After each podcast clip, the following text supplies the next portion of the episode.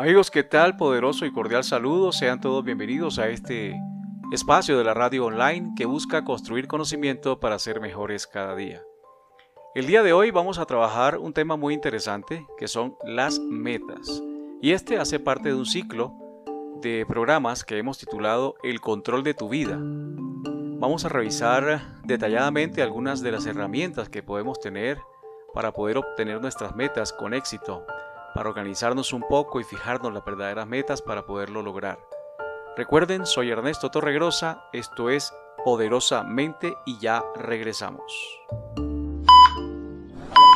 Mm, el servicio de salud al cual estoy inscrita siempre me ha atendido bien.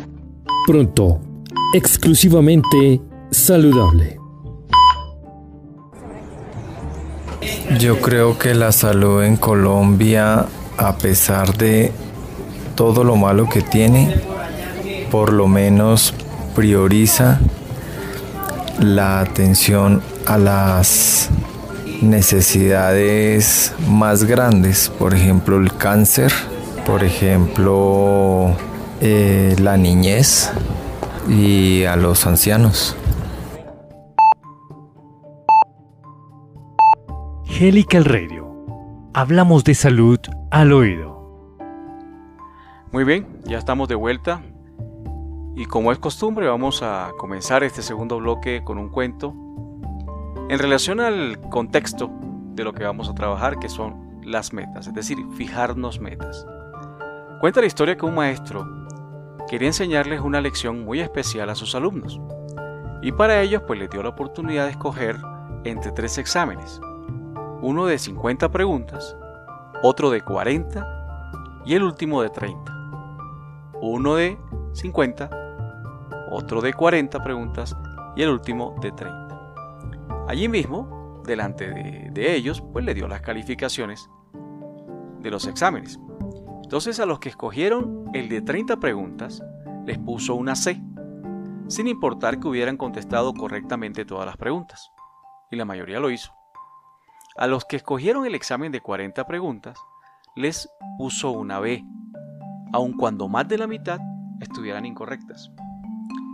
Y a los que escogieron el examen de 50 preguntas les puso una A, no obstante que se hubieran equivocado en casi todas las preguntas del examen. Entonces cuando los estudiantes pues, quedaron como asombrados, como arrobados, ¿no? Y no entendían nada, entonces el maestro les dijo, queridos alumnos, Permítame decirles que yo no estaba examinando sus conocimientos, sino la voluntad de apuntar a lo alto.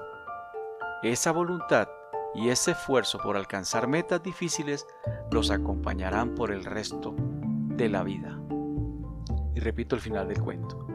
Esa voluntad y ese esfuerzo por alcanzar metas difíciles los acompañarán por el resto de la vida.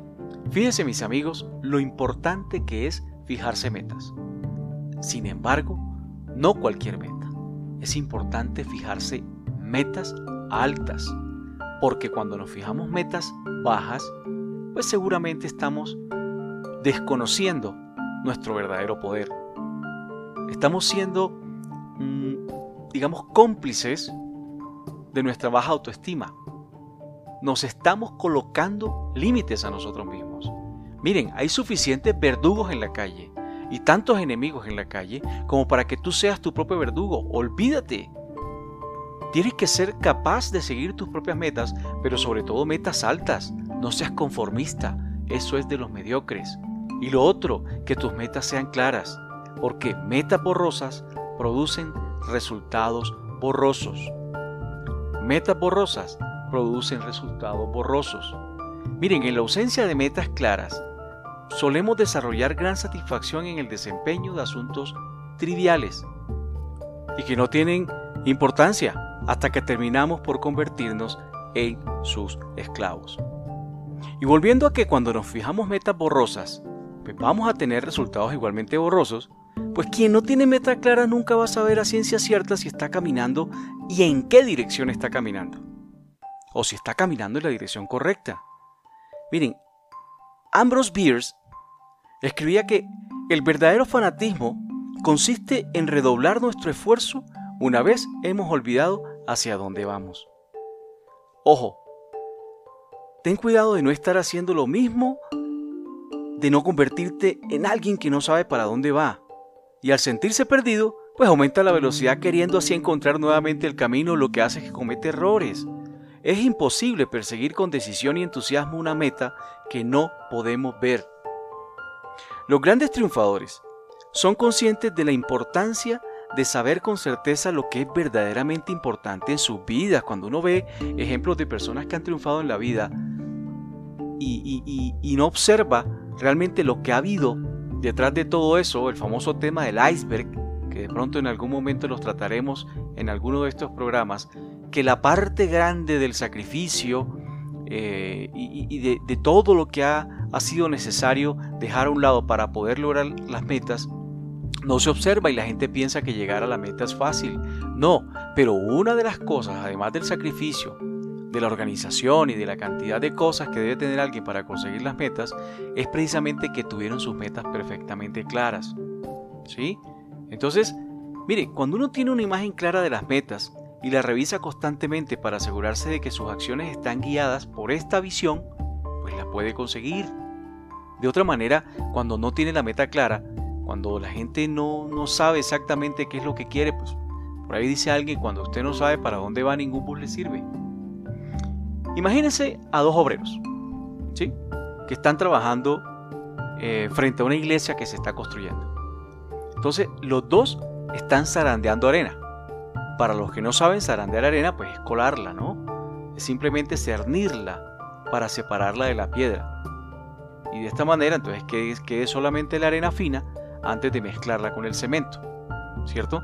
Entonces cuando le preguntas a uno de esos dos eh, obreros qué están haciendo, entonces uno de ellos contesta con esta voz, ay, estoy aquí zarandeando arena todo el día, de 8 de la mañana a 5 de la tarde, zarandeo arena, cinco días a la semana me dedico a la misma tarea de zarandear arena, y ya llevo seis meses en este, día tras día zarandeando arena.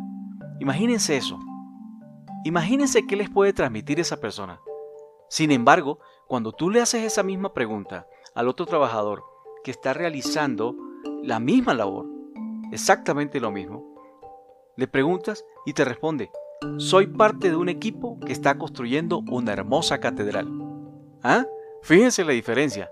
El uno dice, aquí, zarandeando arena, todo el día, tantas horas, tantos días, llevo no sé qué. Y el otro dice, hago parte de un equipo que está construyendo una hermosa catedral. Y les digo eso, mis queridos amigos, porque ¿dónde creen ustedes que radica la diferencia entre esas dos personas? Pues claramente uno de los dos sabe por qué está haciendo lo que está haciendo. Mire, la mayoría de personas, y sobre todo en nuestro medio, son personas que están en su trabajo y les preguntas, ¿cómo vas? Pues aquí, regular. Le preguntas cómo está, pues aquí, bien para no preocuparlo. El trabajo, pues ahí vamos, dándole. No, la gente olvida que lo que está haciendo hace parte de un proyecto importante. La gente olvida que la empresa en la que trabaja tiene unas metas claras y unos objetivos que van a beneficiar a alguien. Y sobre todo que también benefician sus propias vidas y a sus familias, y etcétera, etcétera, etcétera. Tenemos que olvidarnos, amigos, de que solamente trabajamos por un pedacito de una gran cadena de productividad. No, nosotros hacemos parte de esa gran cadena y somos un eslabón que si no estuviéramos ahí, sencillamente todo fracasaría. Por lo tanto, nuestro trabajo es valioso. Ojo esa, esa respuesta de ese, de, ese, de ese empleado. Soy parte de un equipo que está construyendo una hermosa catedral. Acuérdense amigos, tienen que hacer parte de ese equipo que está construyendo una hermosa catedral. Cuando uno tiene la visión clara de la meta, del objetivo, del porqué de su trabajo, mientras que las otras personas no, allí está la diferencia. Las dos personas pueden estar realizando la misma actividad, tanto tú como yo, pero mi actitud, mi trabajo y mi estado de ánimo son los que están determinados por la labor que estoy ejecutando. ¿Sí? Y hay que tener claro porque, hombre, con que cada uno lleve su meta en la cual trabaja perfectamente clara, así mismo se va a traducir en la importancia que tiene que hacer esa persona. Es muy difícil ser una persona decidida y actuar de manera enfocada si no sabes cuál es la meta que estás persiguiendo. Les doy una cifra. Desafortunadamente, menos del 3% de la gente se toma el tiempo para, para dar el paso.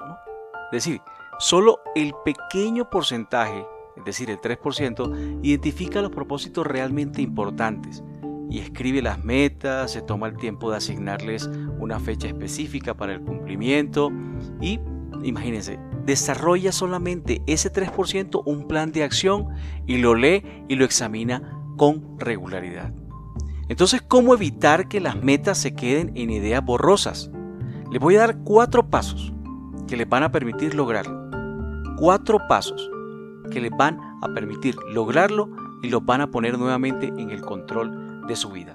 En el siguiente bloque, esos cuatro pasos. Y como siempre mis amigos, muchas gracias por estar ahí, les envío un abrazo bien fuerte, muchas bendiciones y recuerden, pregúntese si lo que están haciendo hoy los pone en el lugar a donde quieren estar mañana.